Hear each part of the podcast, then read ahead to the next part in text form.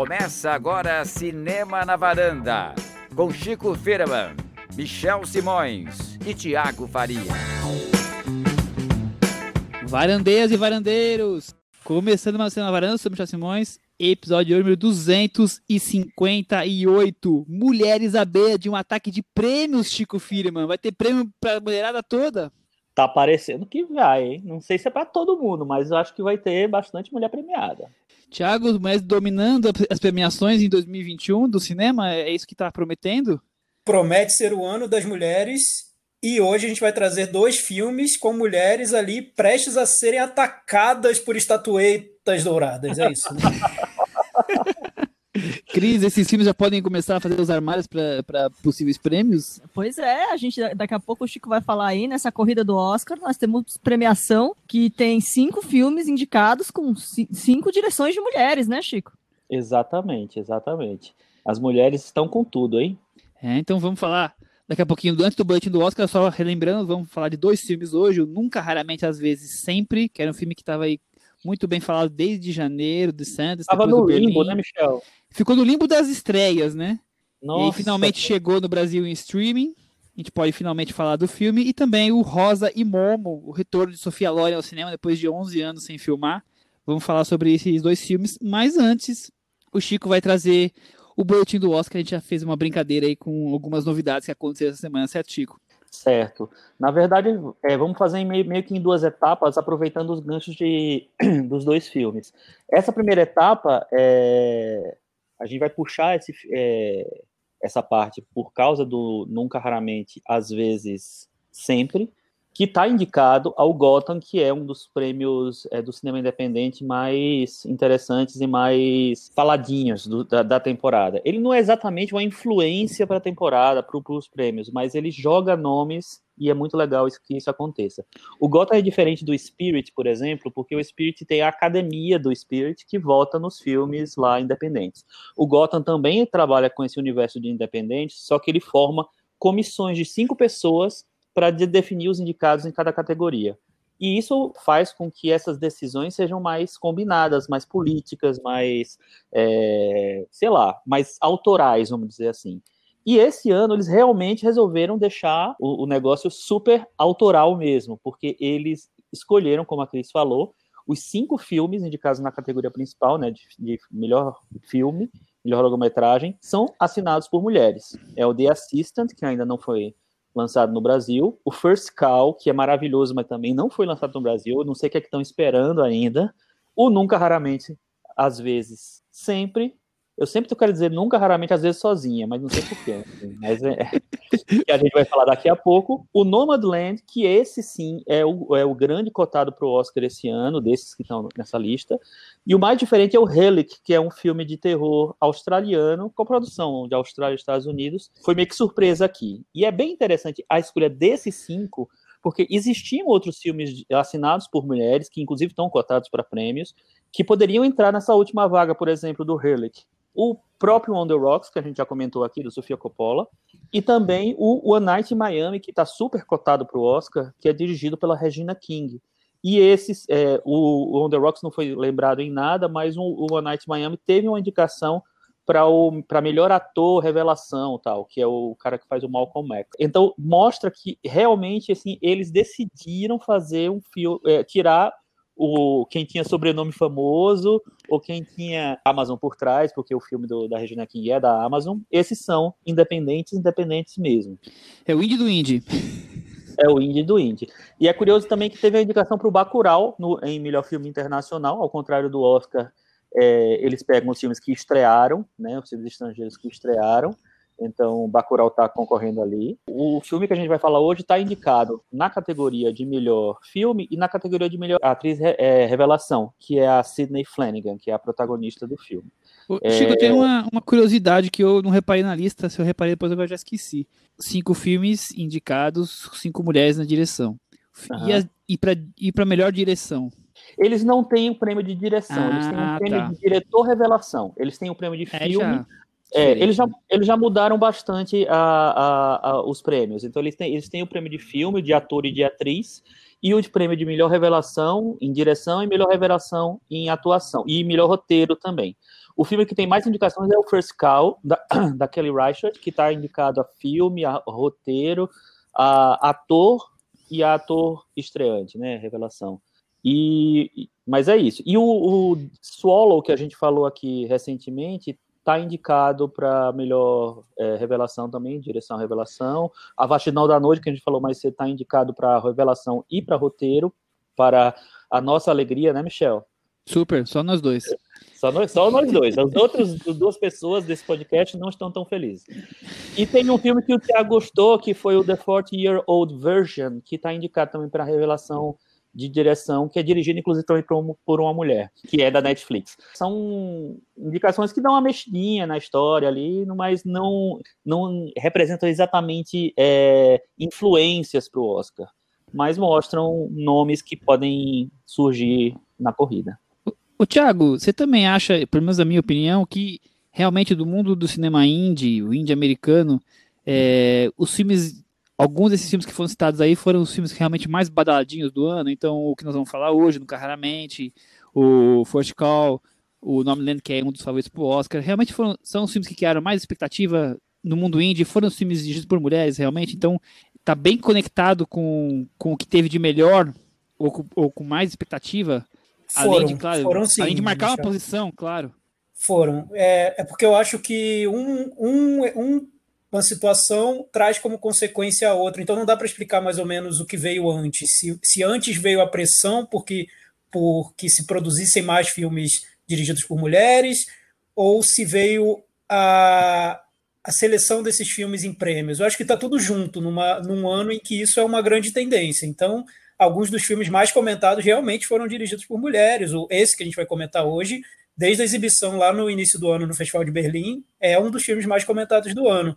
O Nomadland ele ganhou o Festival de Veneza. Então, você tem um, um, momento, uma cena em que os filmes dirigidos por mulheres são os que são considerados os mais interessantes no momento. Acontece algo muito parecido com isso na música pop, em que o hip hop traz alguns dos álbuns mais elogiados do, do momento, mas não é porque decidiram só elogiar hip hop porque é politicamente correto, não, porque são os álbuns que são considerados mais interessantes. Então, não dá para descobrir exatamente o que, qual é o, o início da tendência. É tudo é um, é um, pacote, eu acho. Legal.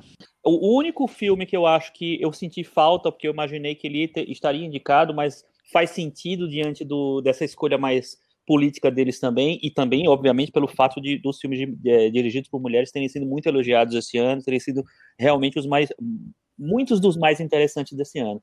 O filme que eu, que eu é, achei que estaria mais representado era o Minari, o filme dirigido pelo coreano Lee Isaac Chung, que está cotado para o Oscar.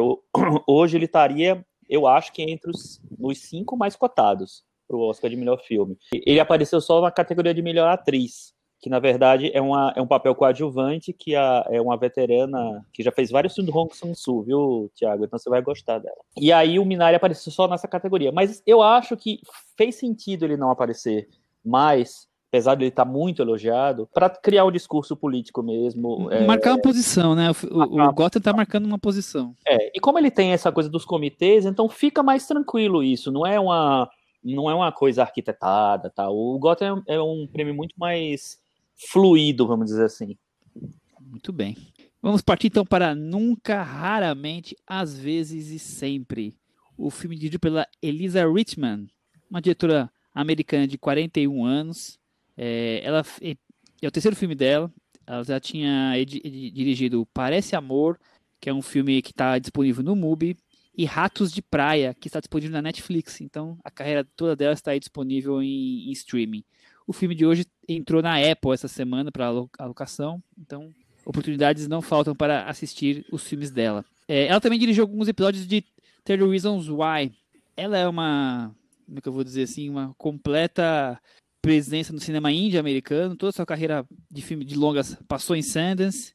E não sei se vocês têm essa opinião, do, se vocês viram os filmes anteriores dela, mas eu vejo sempre nos três filmes, nesse novo também, uma coisa do incômodo com a, com a juventude buscando a sua sexualidade. E aí cada filme a sua maneira.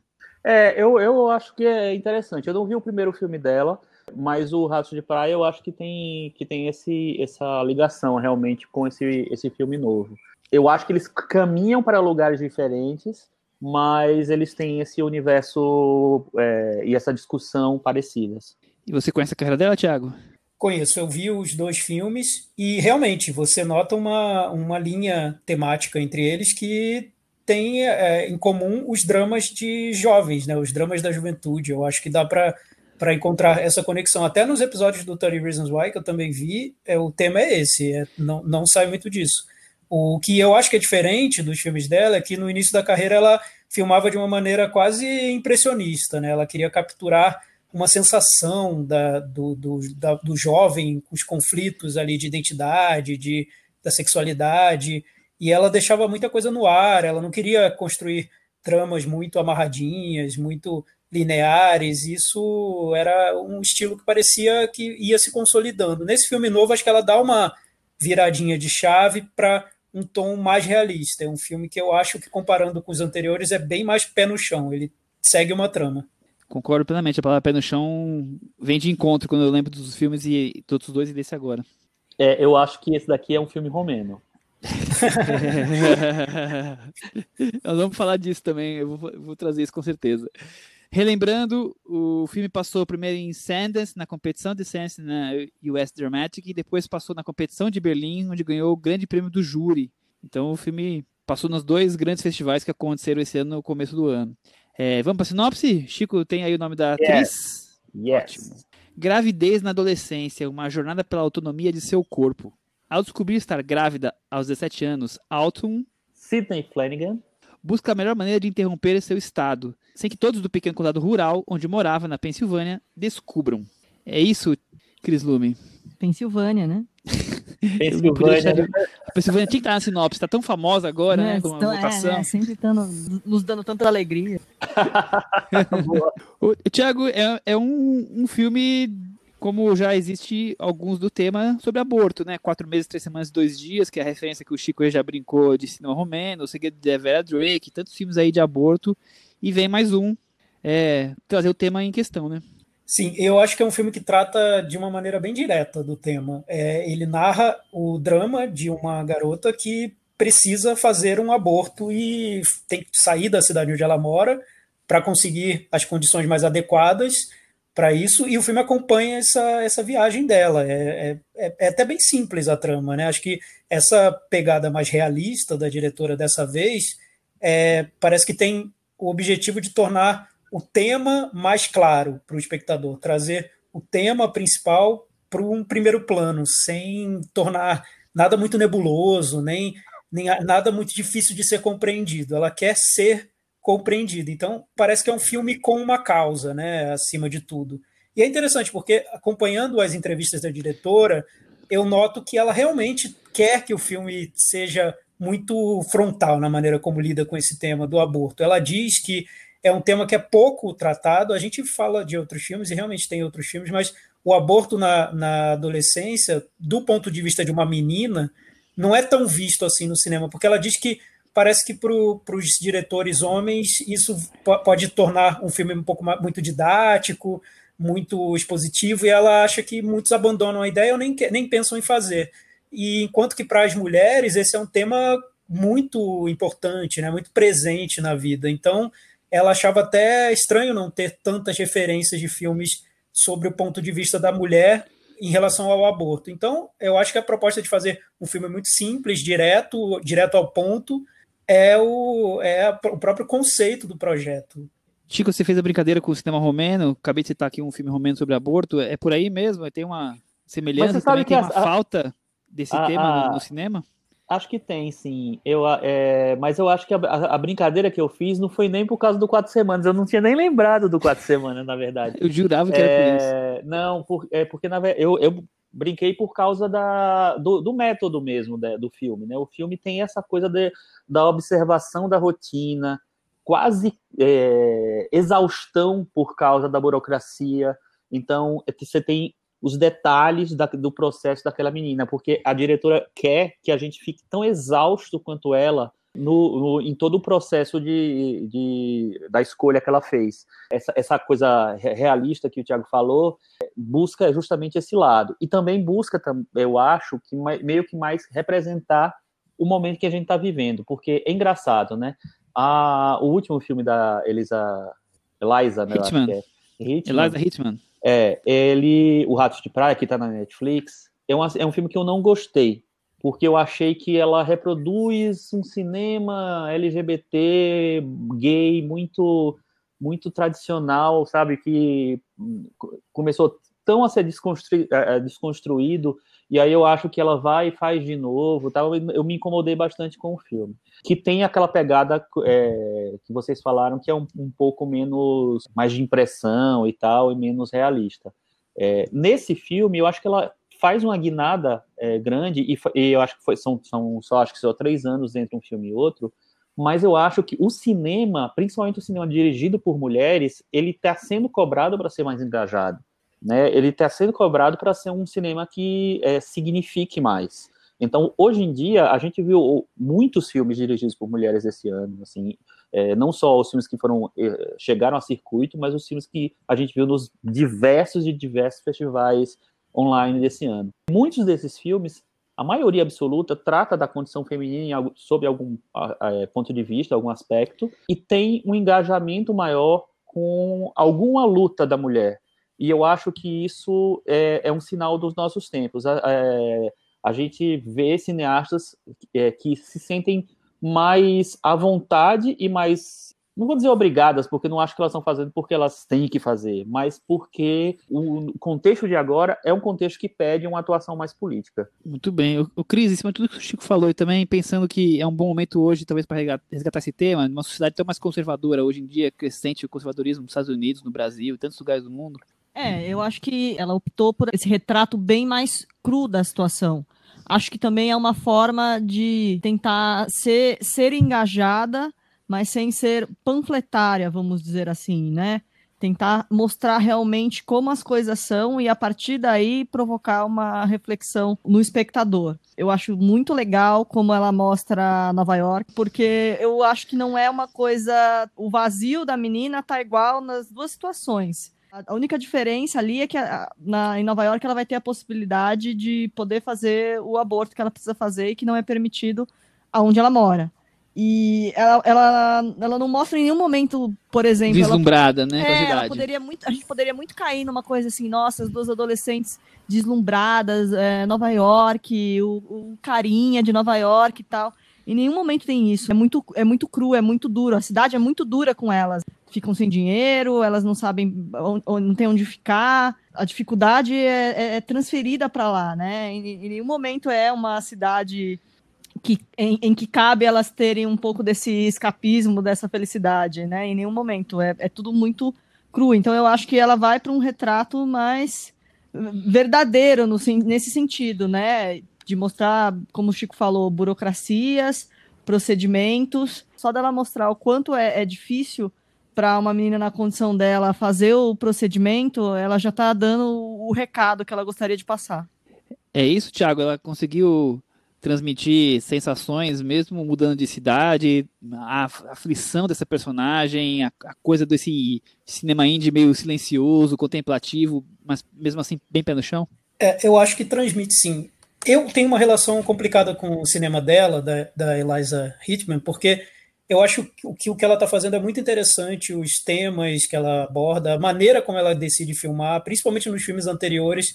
Infelizmente, eu não gostei de nenhum por motivos diferentes. Desse novo é, o que eu gosto mais, mas ainda assim tenho alguns problemas com ele, porque eu, eu acho muito é, curioso o lugar é, que ela decide retratar, que é esse lugar feminino sem, sem fazer nenhuma. sem pedir licença mesmo. Ela quer mostrar o mundo pelos olhos de, é, dessa, dessas personagens femininas. O segundo filme já, já vai por um caminho diferente, mas o primeiro e esse mais recente são, se, são assim. Se assemelham nesse ponto. É, né? o, o, que, o que eu vejo é que, para mim, o mais interessante nesse filme novo é poder entender como é essa situação que é tão é um tema social, né, que volta e meia a gente está lendo em jornal, revista, que é o aborto, como essa situação é vista pelos olhos de uma diretora que quer mostrar algo muito íntimo em relação a uma personagem. Então eu puxo uma cadeira, sento e tento absorver o que o filme está trazendo. Eu nem tenho roupa nem lugar de fala para falar sobre esse filme. Então é interessante, eu, é, é, eu já acho que a, que a experiência vale. Algumas decisões narrativas da diretora me incomodam, de, de cara. Logo no início do filme, uma das primeiras cenas já mostra uma série de personagens meio losers, sofridos, que estão ali naquela vida de solidão, de, de. Então ela cria um peso nos personagens que eu acho desnecessário. Você não precisa, na minha opinião, você não precisa criar personagens tão sofridos, tão é, carregam tanto peso no mundo para fazer com que a gente sinta alguma empatia por eles. Eu sentiria empatia pela personagem principal de qualquer maneira. Eu acho que ela, na composição dos personagens, ela desce quase para uma caricatura. Isso me incomoda tanto nesse filme quanto nos outros. Mas você não acha que essa escolha dela para os personagens losers é meio que ela, sei lá, retratar um personagem clássico do cinema indie americano? Porque, assim, é quase que, tipo assim, filme indie loser, né? Igual. Loser. Sempre tem. Sempre tem um, um protagonista. É, então, eu, eu, não assim. sei se exatamente ela quer. Tá, tá aí. Talvez isso o filme não tenha me convencido de que ele quer ser um comentário sobre personagens losers. Na verdade, ele me pareceu um filme que embarca nessa, nesse formato, com outros então, objetivos, mas embarca no formato. Eu, eu também, assim, não, não, não, é, não sou totalmente fã de todos, todas as escolhas dela no filme. Mas essa me parece um pouco diferente, eu acho, porque, no geral, o loser do cinema indie é um loser quase caricato, no. Quer dizer, você, acha, você achou caricato também nesse, né? Não, então, é que logo, assim... logo, não sei se você lembra, logo no início do filme tem uma competição no colégio e tem sim, aquela coisa sim, de sim. tocar músicas muito tristes, e aí mostra que aqueles personagens, ó, coitados, né? São adolescentes muito sofridos. Tá? Eu entendo a, a decisão e talvez tenha um comentário realmente que eu não consegui captar, mas me parece que ela já tomou um caminho que é tão fácil no cinema indie que, não sei, para mim banalizou um pouco o que ela fazia. Mas eu acho diferente do, do, do da maneira como o, o, o loser, o, o adolescente é retratado, porque eu acho que com essa coisa mais cirúrgica que o filme tem, mais realista, mais detalhada, mais contemplativa da burocracia, não sei, é, eu acho que o, que o filme seca um pouco dessa, dessa aura loser que é mais, sei lá, enfeitada no, no cinema indie. Para mim, eu acho que ele, ela, ela drena isso do filme. Eu... É, e para mim, eu acho que esse, esse é, um dos, é, um, é uma das coisas que me, me incomoda um pouco, que é, eu acho que existe uma secura extra, sabe? Ah, você já tá cura a... por todos os lados, né? É, é. é. Não, não, tem um, não tem um, o filme não dá um respiro para essa personagem, né? Exatamente. Que é por isso que eu acho que parece muito filme romeno, né? Filme romeno é, ou, pelo menos esses, né, que chegam no Brasil, assim, em sua grande maioria. Eu gosto de vários. Não tô, não, não é uma, uma coisa que eu, que eu não, que uma comparação ruim não para mim. Mas eu, mas ele tem essa coisa de ele não querer facilitar a emoção. Então, eu não acho que ele, talvez, ele queira facilitar por outro lado, ele queira mostrar que é tão dura aquela vida que você tem que chorar por aquela personagem. Mas eu não acho que ele faz o contrário, que, que eu, e eu acho que esse filme tem, tem essa característica. Eu acho que ele aposta muito mais numa observação e você se, se identificar pela observação do que pela comoção. Eu, eu acho, eu entendo essa questão que vocês estão falando do, dos losers, é, é, curioso falar disso, mas por outro lado, eu vejo um filme que, além de trazer o aborto e todas a, a o peso disso nessa adolescente que precisa esconder da família, precisa fazer é, da família e da sociedade, digamos assim, né, para poder continuar a sua vida, mesmo que pacata, triste e desesperançosa. Eu vejo também ali um filme que, de alguma forma, vai mostrando a, a, o abuso masculino ao redor da personagem. Então eu vou evitar, claro, spoilers, mas tem desde a primeira cena em que tem um homem humilhando uma, uma mulher e mais adiante outras situações do filme vai trazendo outras camadas dessa, desse tipo de comportamento até depois culminar numa cena que é muito importante. Então eu acho que o filme tem essa questão dos losers, é, até é uma maneira talvez bem negativa de, de retratar a, aquele ambiente onde ela está morando ali do, do, do, condado da Pensilvânia, mas também tem essa coisa do, do, de uma menina bonita, jovem e todos os homens ao redor, de alguma forma, sempre tem uma sexualização em torno dela, um, uma opressão em cima disso, uma tentativa de se aproveitar de alguma forma. Então o filme tenta resgatar de diversas maneiras isso, sempre na sua lentidão, no seu jeito pacato, contemplativo, mas tá tudo ali, até depois, em algum momento, a coisa vai despertar para o público, talvez. Esse ponto é o que eu acho mais interessante no filme, Michel. Esse porque eu, e eu fiquei brigando com isso na minha cabeça, com esse aspecto do, do filme de vilanizar os personagens masculinos, e eu achava que era um problema do filme. Quando eu li as entrevistas com a diretora, eu vi que era uma intenção do filme, ela quis mesmo fazer dessa maneira para mostrar como as mulheres a todo momento estão ali sendo vítimas dos homens de N maneiras. Então foi um objetivo dela. Não é um erro do filme, não é um, não pesou a mão. É, não é por acaso, é, né? Não foi, é por acaso. Foi, uma, foi intenção. E aí eu fiquei me perguntando por que eu fiquei tão incomodado, né, enquanto eu estava vendo o filme. Talvez, Ser homem. É, exato, por isso. Porque talvez quando você percebe que o ponto de vista de uma mulher pode ser, pode revelar algo que você imagina que não seja verdade, mas você está lá do seu ponto de vista masculino, né? Quem é você para saber? É, aquilo incomoda. Eu acho que o filme para um público masculino ele pode ser até mais interessante, talvez. Para o feminino, com certeza é interessante, porque deve haver uma identificação, mas para o masculino tem esse incômodo, né? De, você sentir é, colocado contra a parede o tempo todo, que é, é, é realmente o que eu acho que tem de, de forte no filme, para mim. Cris? Ah, eu acho que é isso. Ela não quis fazer uma coisa visceral, emocional, ela quer muito tentar trazer a partir da observação para que seja ainda mais crua o objetivo dela, a mensagem que ela quer passar. Ela vai em busca de, de situações que retratem o que ela quer dizer. E, Cris, que... como você viu isso no filme? Você viu como algo tão natural e ok, é isso mesmo assim que acontece, ou você achou que a diretora pesou um pouco a mão?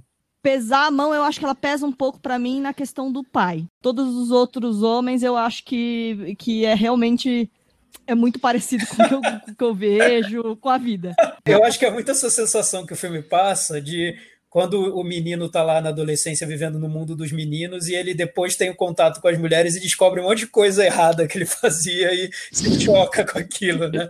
Vergonhoso, falo, Meu né? Deus, eu fazia isso, né? Os, os, que percebem, né? É, não, mas, é, mas, tem gente que está com, com 80 anos sem perceber, né? Mas, enfim. É, eu tive essa sensação com alguns filmes na mostra, por exemplo. Tinha muitos filmes sobre o, o a condição feminina, o sentimento feminino para o mundo.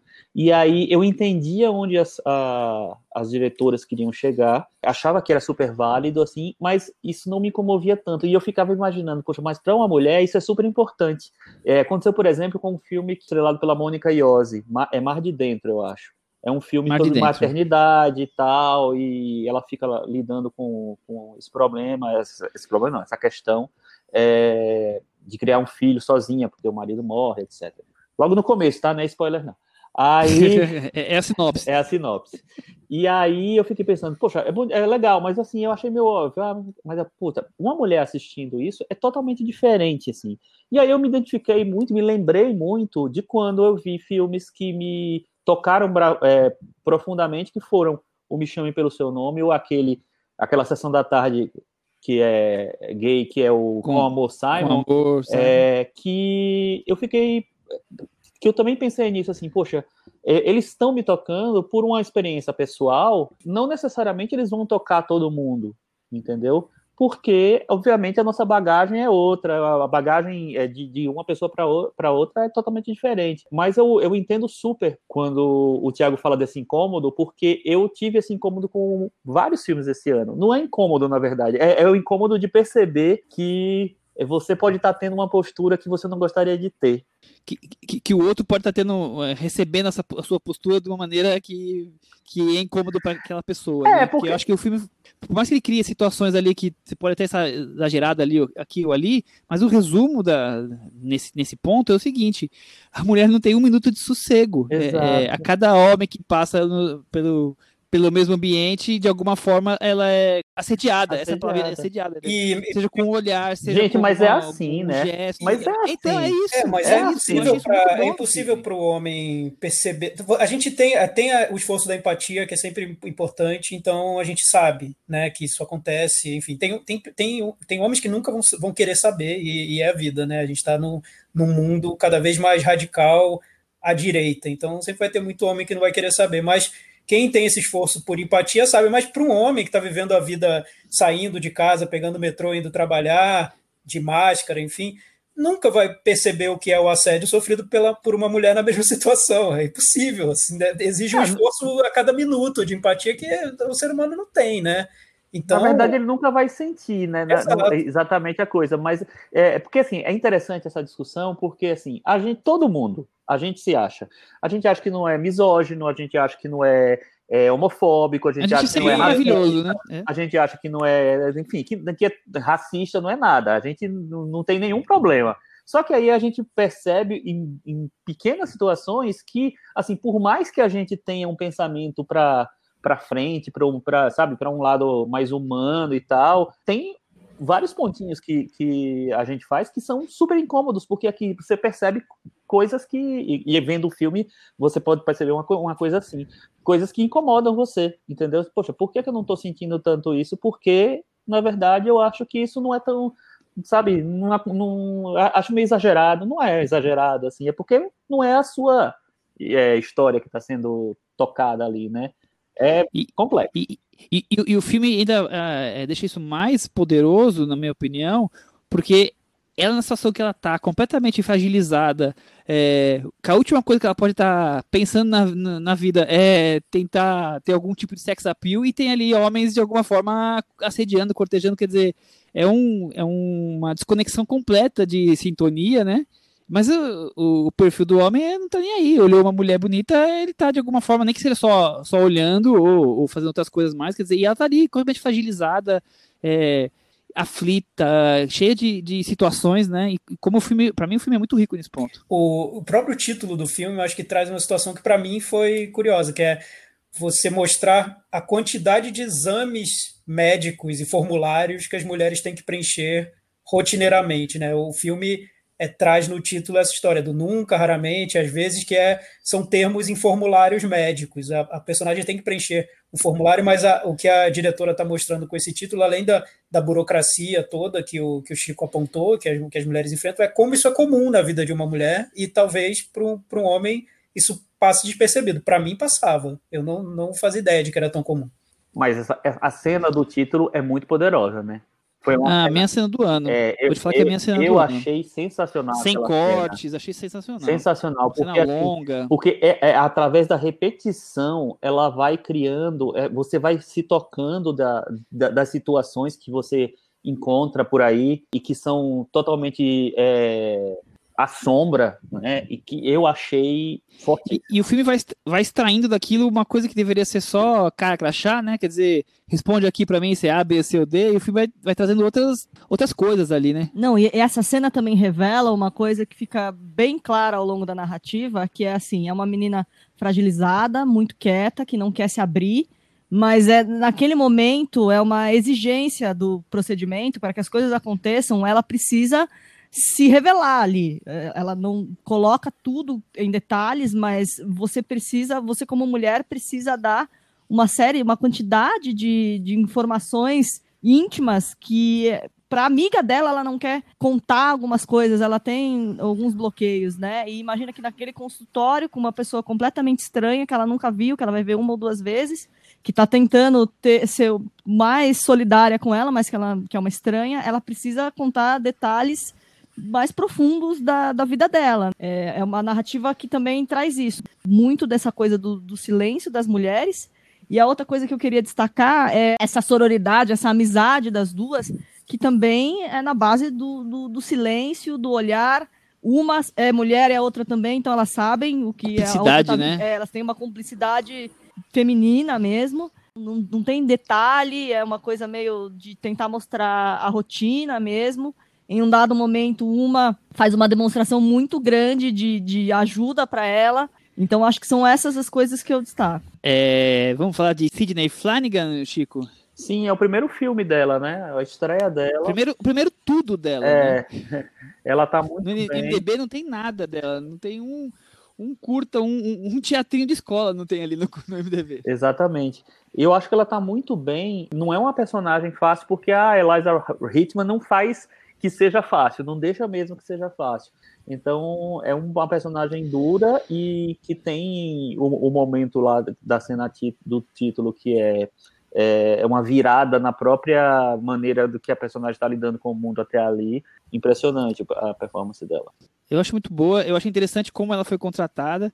É, não vou lembrar agora os detalhes, mas a Eliza conta que estava trabalhando num outro filme, produzindo alguma coisa assim, e descobriu ela, acho que foi, sei lá, um teste. Ela não fez o filme. E, e ela tinha 13 anos, a Sidney.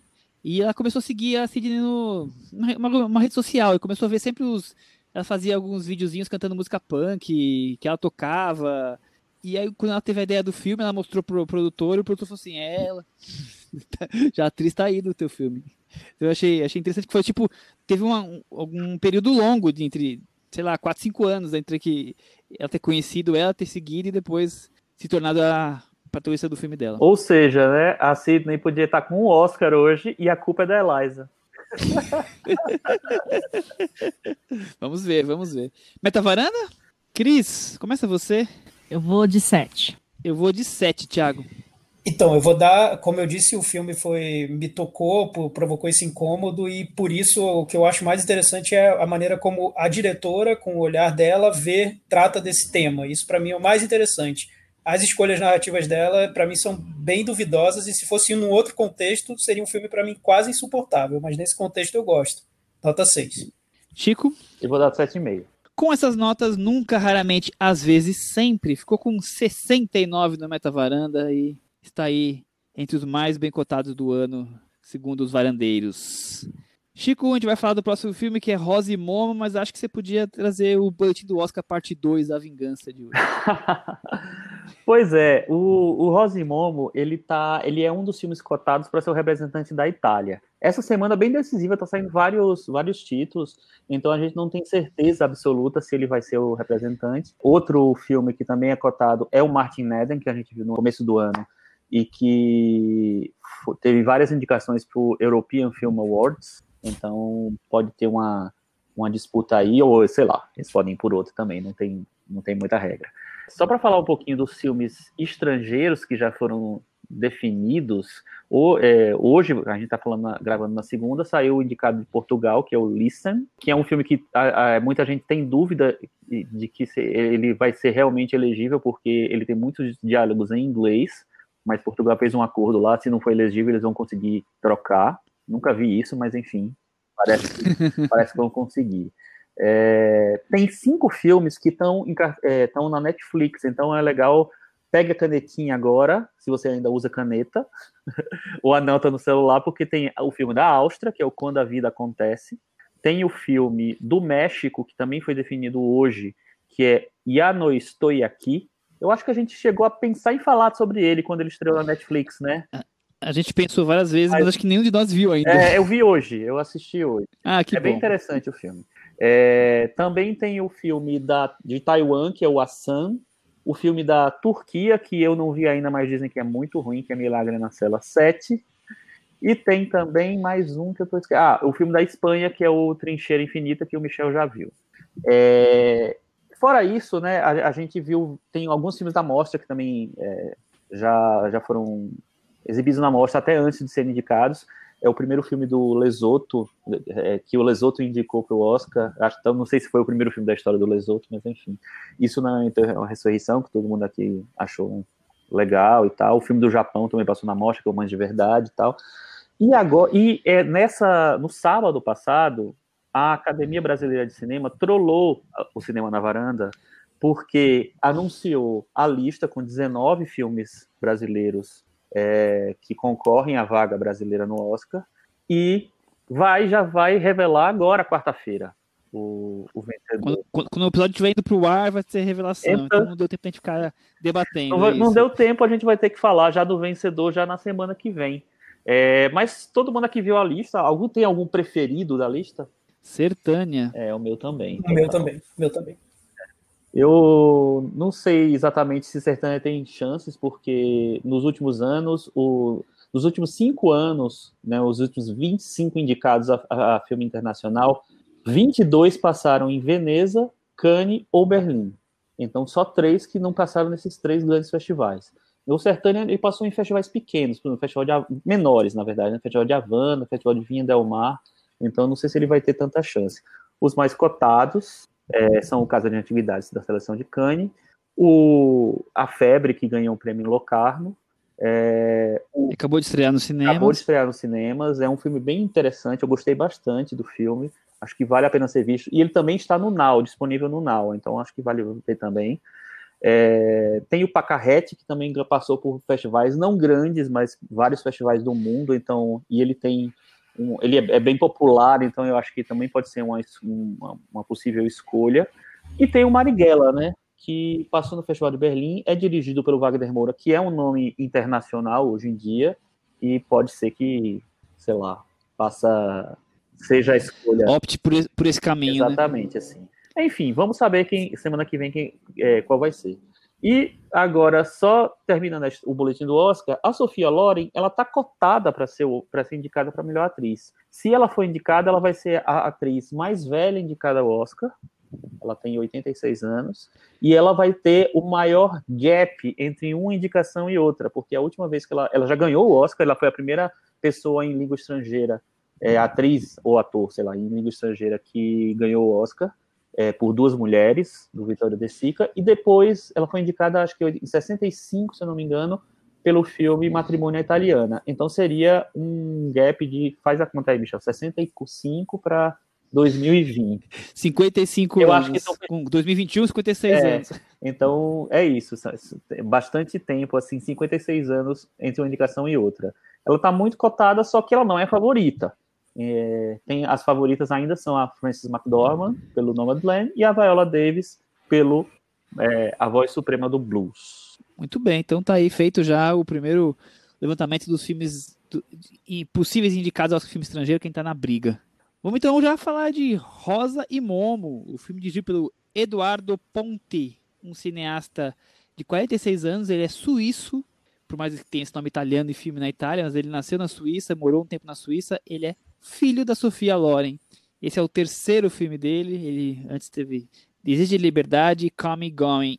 Eu não conheço a carreira dele, não sei se vocês têm algo a comentar, além de ser o filho da Sofia. Eu acho que ele é só tá aí por ser filho da Sofia mesmo, né?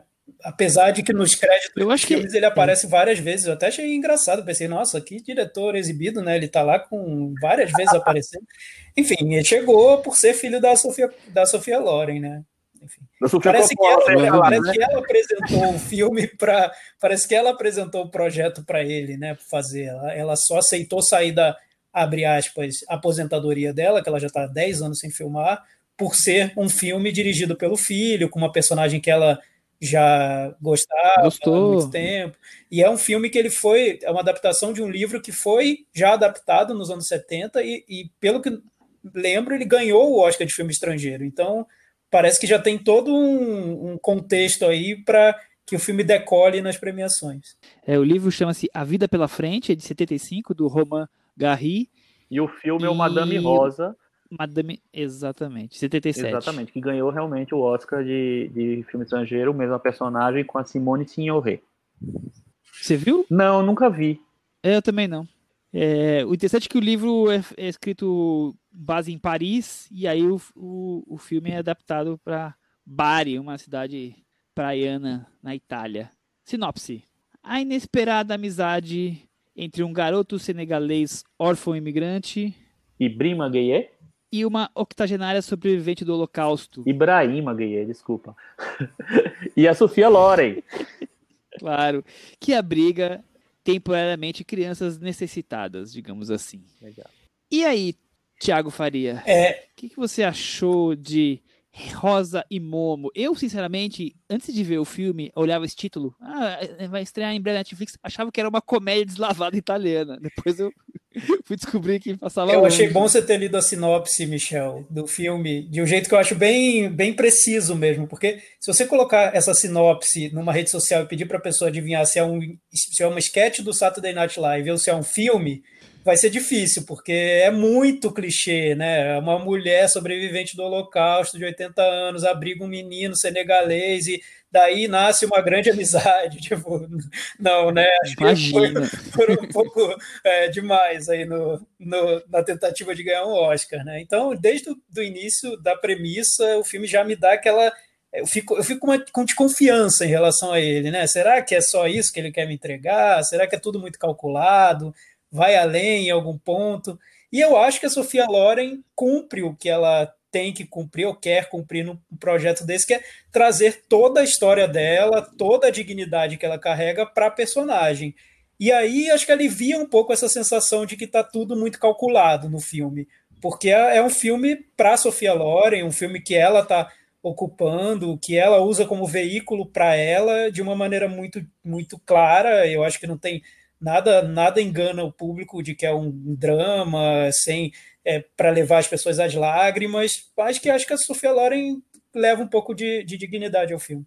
O Thiago, o Thiago não, desculpa. O Chico é um melodrama para os atores brilharem, tanto a Sofia quanto o garoto Ibrahima?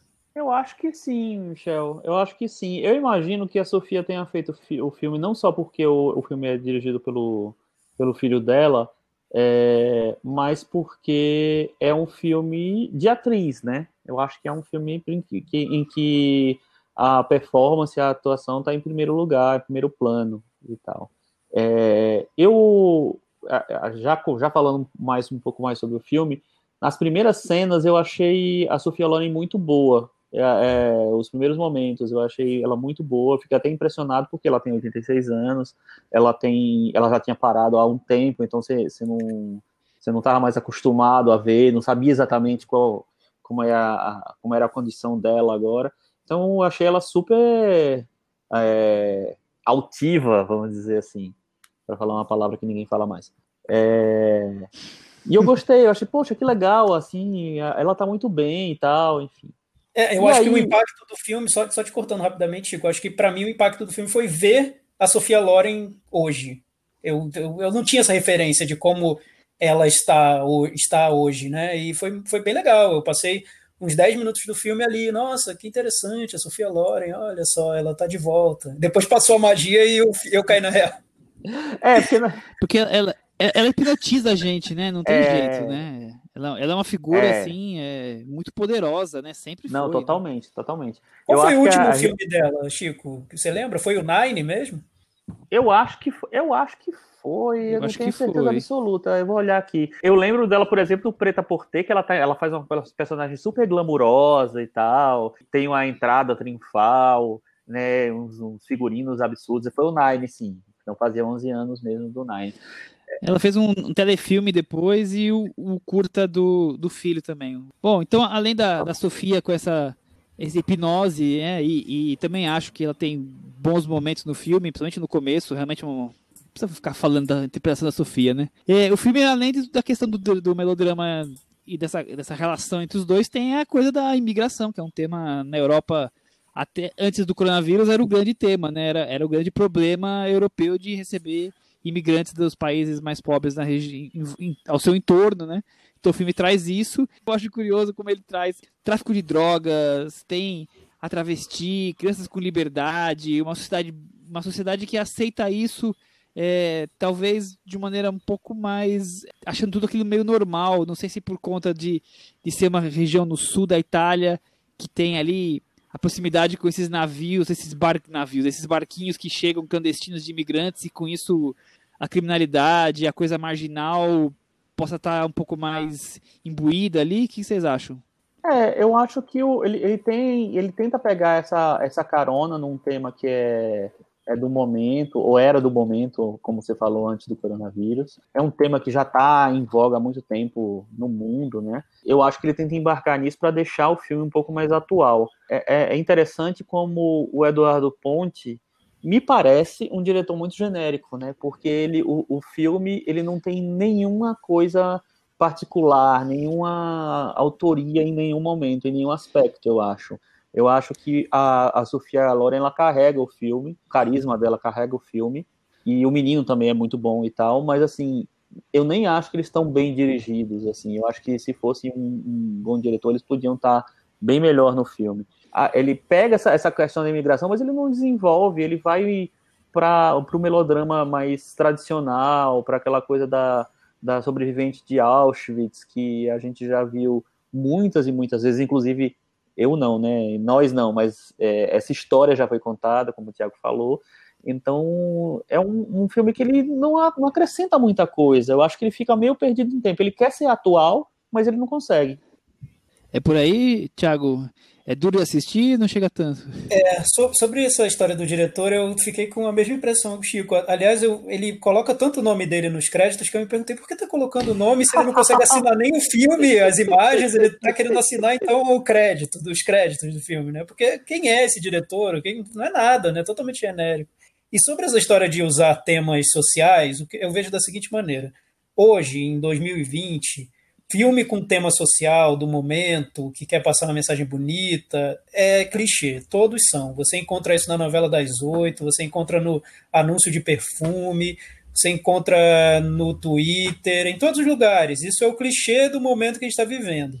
A dificuldade para o espectador crítico é tentar identificar de se é legítimo a maneira como esses temas são abordados ou se é oportunista, né? Hoje a gente falou de um filme que o filme da Eliza Hitman, que eu vejo como um filme que traz temas sociais de uma maneira legítima. Ele me convence de que aquela diretora está vindo de um lugar em que, que é muito particular, que é pessoal. Esse filme da Sofia Loren já me parece muito calculado.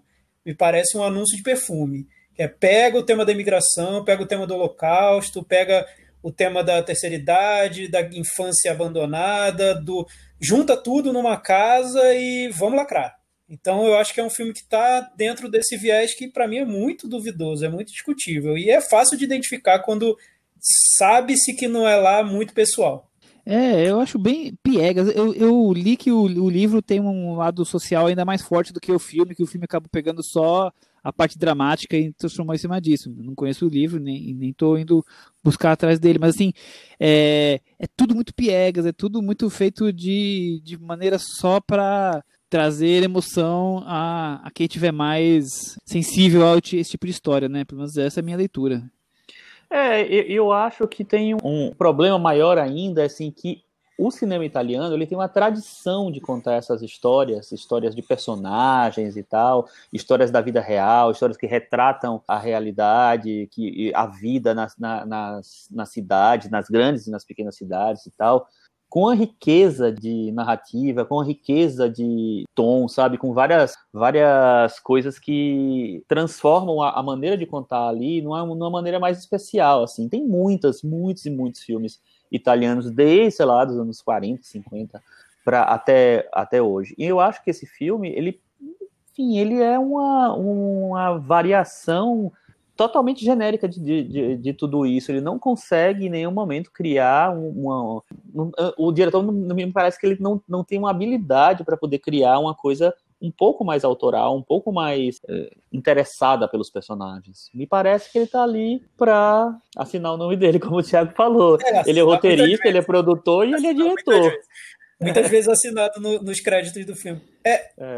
Eu, falta o diretor bom, né, nesse caso. Eu acho que talvez o problema principal esteja aí, porque você tem uma atriz muito boa, tem um livro que parece ser bom, então a adaptação poderia ter sido melhor, porque não, não me pareceu nada ali. Eu, eu não tenho curiosidade de ler esse livro.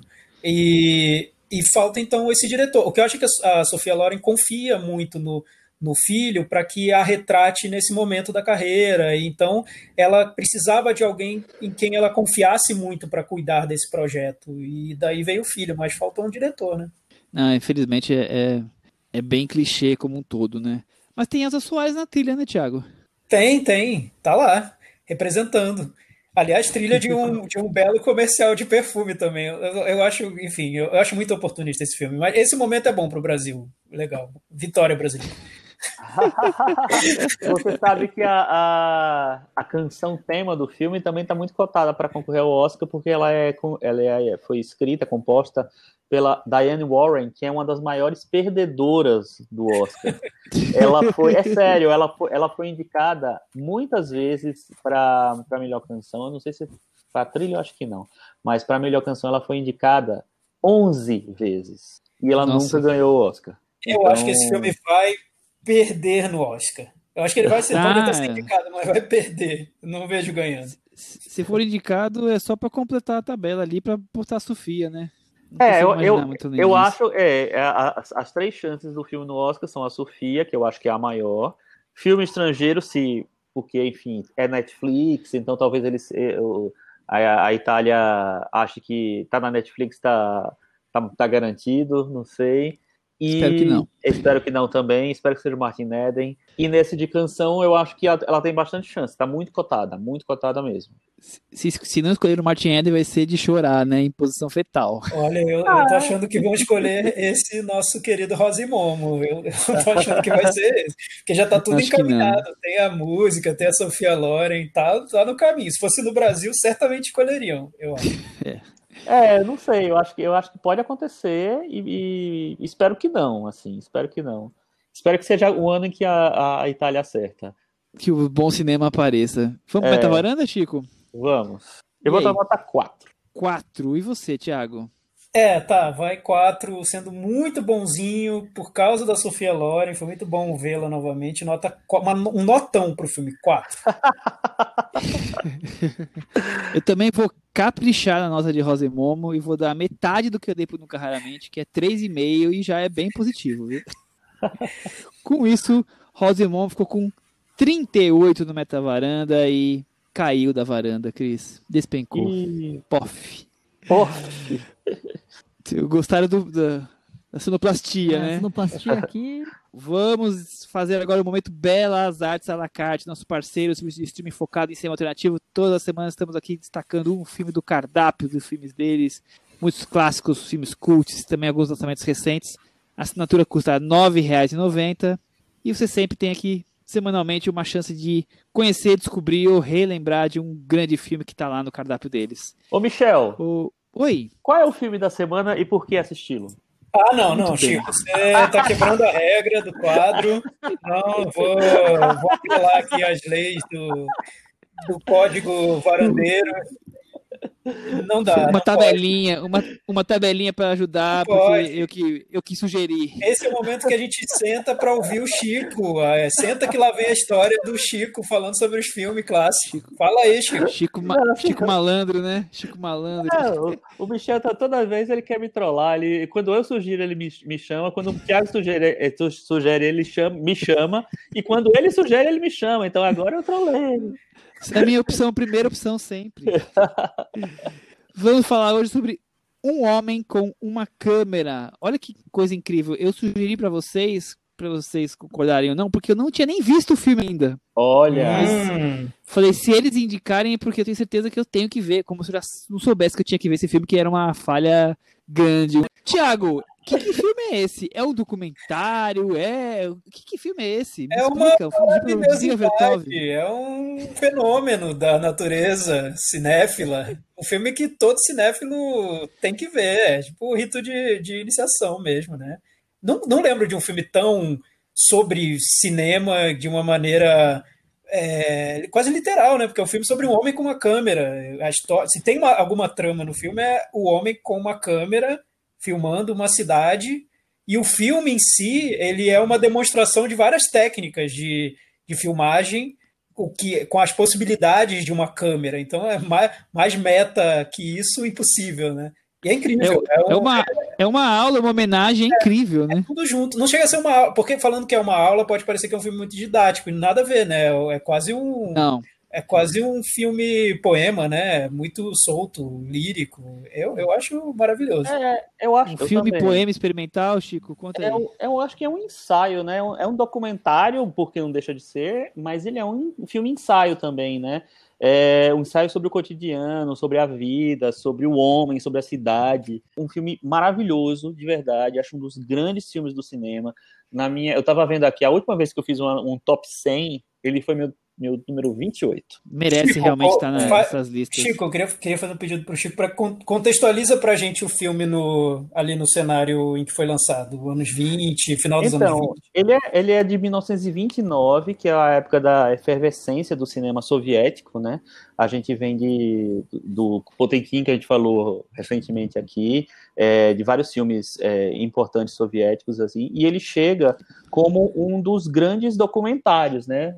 O documentário estava ensaiando, essa foi a década que o documentário é, explodiu, vamos dizer assim, né? Teve o Nanook nos, nos Estados Unidos, teve alguns em, em, outros pontos, e ele foi um dos grandes pilares.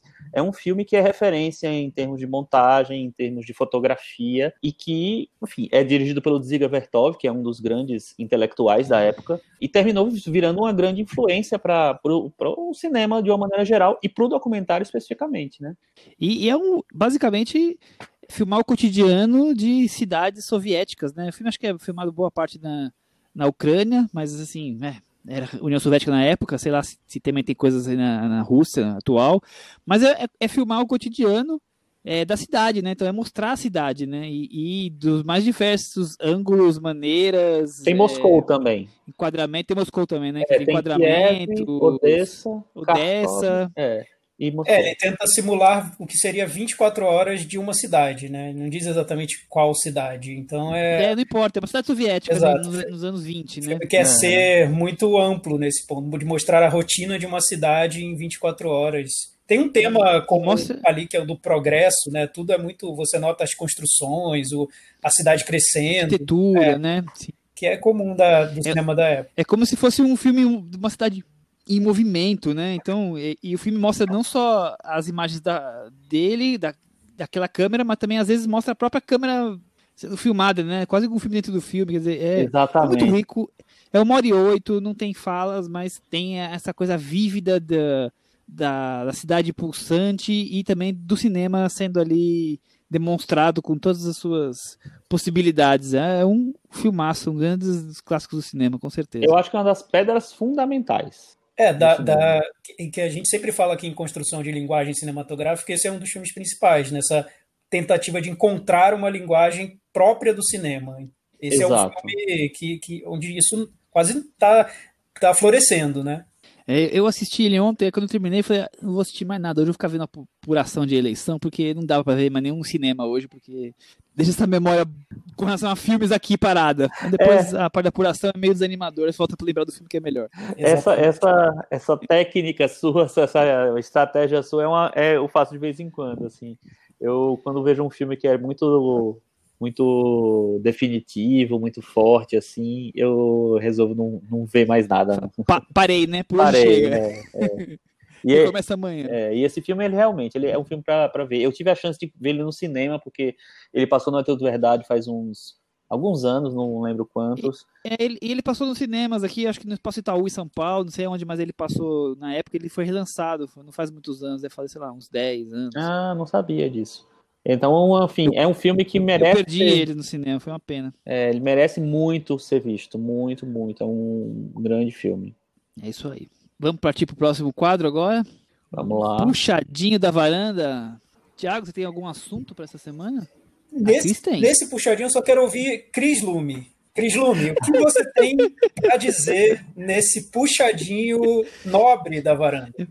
É o puxadinho mais esperado do ano. Uma vez por ano, esse puxadinho Bate cartão. É quase o puxadinho do Palácio de Buckingham. uma varandinha do Palácio de Buckingham. Bom, estreou então mais uma temporada de The Crown. E essa é uma temporada, assim, que posso, posso dizer algo polêmico, que, na minha opinião, é, pelo menos até onde eu, eu fui até agora da temporada, é uma temporada que dá perfeitamente para assistir sem ter assistido nenhuma das outras temporadas anteriores, das três temporadas. Você vai lá, pega todo o seu conhecimento de revista Caras, People, Tititi e assiste a temporada porque dá. É uma temporada muito mais calcada em greatest hits da, da monarquia, do tipo a entrada da, da princesa Diana, o casamento da princesa Diana, o, as roupas da princesa Diana, a, entrada da Margaret Thatcher como primeira-ministra, a relação dela com a Rainha Elizabeth e, e, e, o circo que a gente já conhece de outras temporadas, mas como tudo isso, como a temporada já começa com todos esses novos elementos, eu acho que ela se a série tem essa, esse boost, né? Se, se renova com a entrada desses, dessas figuras. A Margaret Thatcher é interpretada pela Gillian Anderson, num momento totalmente nepotismo do Peter Morgan, porque a Gillian Anderson é namorada dele. Olha é só. Muito... Esse eu não sabia. Pois é. De arquivo e... X para não, The Crown. E assim, é aquela coisa, né? Eu pensei, falei, caramba, pô, por que, que ele colocou uma atriz que é tão mais nova do que a Margaret Thatcher na época, né? E eu falei, ah, é só porque é namorada dele. Eu fui pesquisar, a Gillian Anderson é só dois anos mais nova do que a Margaret Thatcher quando a Margaret Thatcher assume. Ou seja, o botox dela é de qualidade. e a Margaret Thatcher podia se ajudar. Ah, então você fez um arquivo confidencial da Gillian Anderson. Pois é, pois é. Mas é isso que eu tenho a dizer, que eu, eu arrisco dizer que você que não viu The Crown até hoje, dá para se arriscar totalmente nesse, pelo menos nesse começo de temporada, eu vi os primeiros três episódios. Até semana que vem eu, eu trago o review completo. Dá para entrar tranquilo. Vamos, vamos dar deixa agora, então, ó. Vocês, varandeiros, vocês assistem The Crown? Gostam do The Crown? Concordam com a crise? Escrevam lá no cinemanavaranda.com. A gente quer saber se vocês assistem ao The Crown. para mim, o mais interessante de assistir essa temporada, esses três episódios, foi o, o episódio do casamento, digamos assim, porque é uma memória muito forte para mim. A minha mãe foi uma das revistas manchete que ela guardou, foi do casamento da Diana e do Príncipe Charles. Então, eu muitas vezes folhei as revistas na época. Hoje em dia, não sei se não deve fazer isso na, na escola, mas você tinha que recortar e levar algum tema, recortar palavras, montar palavras. Você, você, fazia trabalhos com revistas antigas. E eu podia usar todas as revistas manchete, mas a, a, as imagens do casamento não podia, porque era uma coisa que minha mãe tinha guardado realmente com muito carinho. Foi uma coisa que ela assistiu, então foi uma coisa muito marcante na época, né? E agora rever isso prestes a acontecer. Não viu o episódio do casamento, né? Estamos ali no, no inteirinho. Estamos ali no quase. Você sabe que eu vi isso. Eu, eu agora eu não tô lembrando, mas eu acho que a, a, Globo transmitiu esse casamento, não transmitiu? Sim, sim, minha mãe viu na TV, é. Foi um dos uhum. eventos mundiais mais vistos. 81, 82. 81. É, 81. Eu, eu era, 82 nasce o William. Eu era um pequeno infante, e, mas é, eu era muito pequenininho um, ainda. Um pedaço também. Ô, Cris, mas eu queria perguntar um negócio, assim, eu vi umas fotos da... Como é, como é o nome da atriz mesmo que faz a Diana? É, eu acho ela tão é a, parecida. É a Emma Corrin. Parecida muito mesmo. parecida. Ela tá bem? Tá parecida. Ela tá bem parecida. Bem parecida. Tá, a, gente tá, hum. a gente tá num. A gente tá num momento. Só vi um né? episódio com ela até agora, né? A gente tá num momento em que é uma Diana muito adolescente, muito tímida. A hora da ah, virada tá. da Diana, que é que nós vamos, nós vamos ver até, até do que ela é capaz. Ainda não cheguei nesse, nesse momento. Semana que vem, semana que vem. Pra é, falar da Diana, tem que esperar semana que vem. É, a gente tá, tá, tá chegando lá, né? O, o, o, Charles, o Charles é um ator que é o Charles melhorado, né? A, a série foi bem generosa com ele. Uhum. E não, é, eu acho que o, o, destaque, pelo menos até agora, até o trecho que eu vi, é um pouquinho desse embate da, da Gillian Anderson com a Olivia Colman mesmo. Apesar uhum. de que eu, eu acho que o foco, pelo menos do, do, até onde a gente foi aqui, o foco tá, tá longe de. Da, tá, tá um pouco mais distante da rainha. Tá é, muito Charles, focado né? na, na, na, Diana. Uhum. A Elizabeth Debicki, eu acho ela uma atriz muito boa. Ela fez aquele filme As Viúvas, que não é um filme bom, mas ela tá muito bem no filme. Eu espero coisas boas dela. É, enfim, eu vou. Quem sabe eu não vejo aí essa temporada, hein? Ah, eu acho que dá, Chico, porque é como eu tava te falando. Esse é aí é, o. É os, os, mesmos atores estão lá, né, das outras temporadas, mas é um Monarquia Greatest Hits, né? É o que a gente tem, é, pelo menos até agora, é o que você tem mais de lembrança afetiva do que é família uhum, real. Sim, Os sim. Outro, principalmente a temporada anterior, ela tinha histórias muito específicas de Inglaterra, de crises do governo e tal. A primeira temporada consegue se estabelecer nesse plano mais coisas que as pessoas conhecem, porque ela vinha muito calcada na figura do Winston Churchill. E aí uhum. eu acho que a 2 e a 3 são boas temporadas, mas que não conseguem, até por linha de, do tempo mesmo, não conseguem ter coisas que é, chamam a atenção para todo mundo, que devem ser muito lembradas na Inglaterra, mas que nem tudo cria interesse para todo mundo. E, e, essa ela volta a criar muito interesse, talvez mais até que na primeira temporada. Porque, uhum. assim, é, são as coisas que a gente lembra, né? Assim, o pessoal que está nessa nossa faixa etária são as coisas que a gente lembra. Então é, é muito saboroso. A pessoa que as pessoas amam é a Princesa Diana e não tem para ninguém, né? Chico, você tem algum assunto para o puxadinho dessa semana? Ó, tem dois filmes que estrearam no cinema. É, eu não tô indo pro cinema, então eu não tô, não, na verdade, não tô recomendando ninguém ir pro cinema, mas, assim, as pessoas que estão indo, se forem, forem pro cinema, tem dois filmes interessantes que estrearam. Um é o A Febre, né, que a gente falou rapidamente no começo do episódio, que é o, o filme da Maya Darin, que tem um fez um circuito de festivais grande. Premiado ganhou, em Locarno. Ganhou o melhor ator em Locarno, né? Um, é um filme sobre a questão indígena, sobre essa questão do, do índio, né? Do, do, da figura indígena saindo do ambiente, indo para a cidade grande e, e, que conflitos isso carrega. Então tem um pouco do aspecto mais místico, talvez, mas também tem uma coisa muito real. Então é um filme eu achei muito interessante. Acho um dos filmes brasileiros mais interessantes do ano. E um outro filme que eu gostei bastante, é assim, não, nem, não é que eu gostei bastante, eu gostei do filme. E é de um diretor que eu gosto, que nem todos gostam aqui na varanda, mas enfim. Ih, que, é o, que é o Christophe Honoré. É o filme dele chamado Quarto 212. É, é, um filme estrelado pela Chiara Mastroianni e pelo Vincent Lacoste, que fez o Amanda. A Chiara Mastroianni está, eu acho, no melhor papel da vida dela. Ela está incrível nesse filme. E é um filme que lida com. Ele tem uma. É, ele invade a, a, o mundo da fantasia para falar de angústias e questões de uma mulher. Enfim, eu acho que às vezes ele não, não consegue traduzir tudo que ele quer, mas o caminho é muito interessante. Então eu acho que o que vale muito a pena ver por esse essa ousadia do, do tema e pela Chiara Mastroianni que está realmente incrível. É, eu, eu gosto da Febre, acho que vale a pena. Realmente, também, como você falou, tá no Now também, disponível para quem não está indo aos cinemas. E, e, é um filme interessante, né, sobre o índio, o índio dentro da, da sociedade. É, não é o índio dentro da tribo, né? É o índio vivendo na, na cidade, o emprego.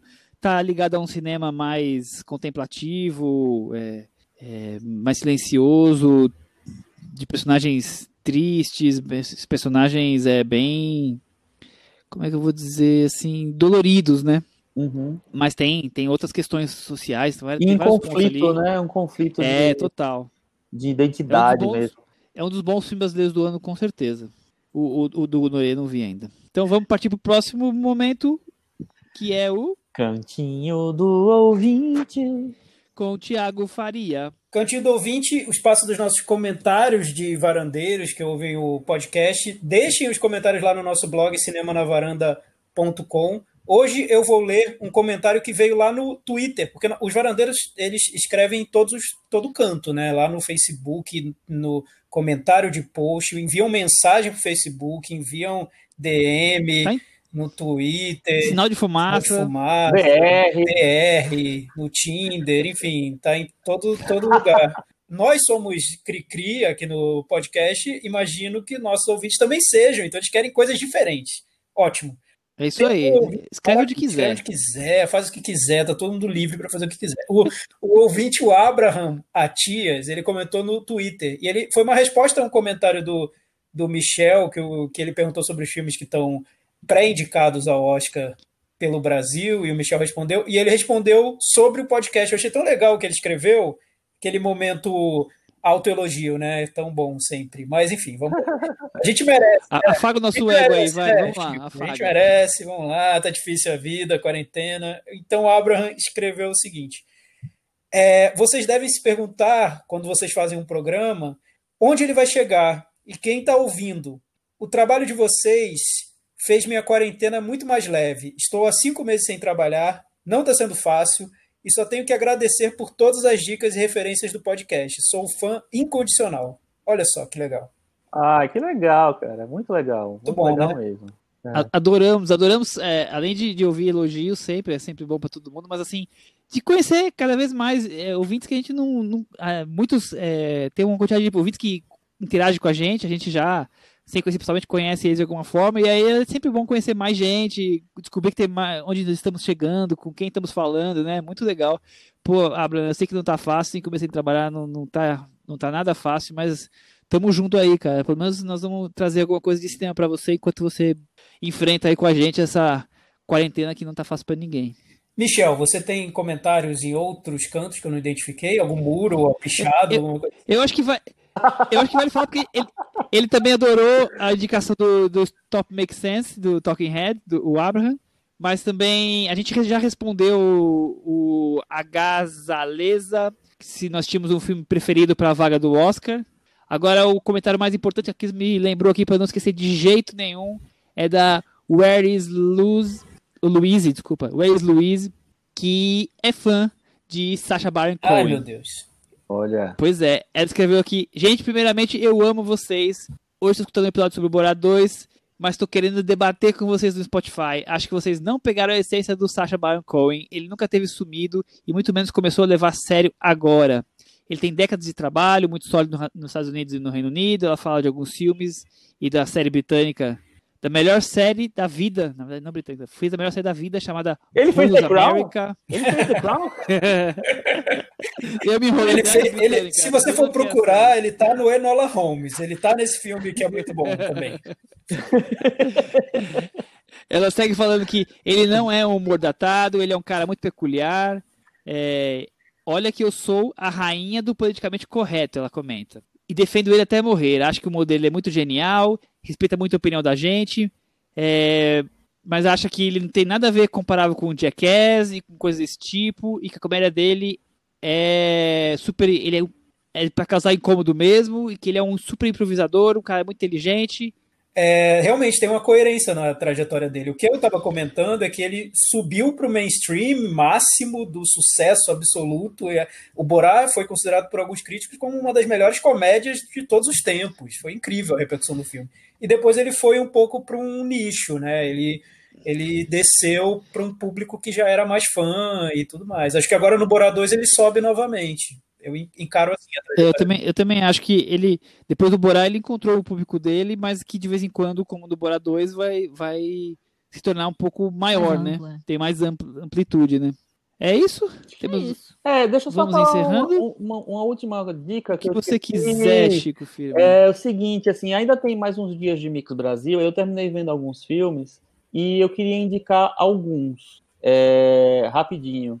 Queria indicar um filme chamado Emília, que eu acho que é chileno, que é muito interessante. É, é um documentário que uma, uma, uma moça fez sobre a mãe dela, é, com vários documentos e etc e registros e tal. É um filme bonito. Tem um filme francês que é falado em inglês quase todo, mas tem cenas francesas também, que é o Saint Narcisse, que é do diretor Bruce Labrousse, que é um diretor gay, é, militante, né? bastante conhecido, fez muitos filmes e está sempre no Mix, no Mix Brasil. Esse é um pouco mais leve do que os filmes dele, que geralmente tem cenas muito explícitas. Esse também tem, mas não, não é tanto, não é tão pesado assim.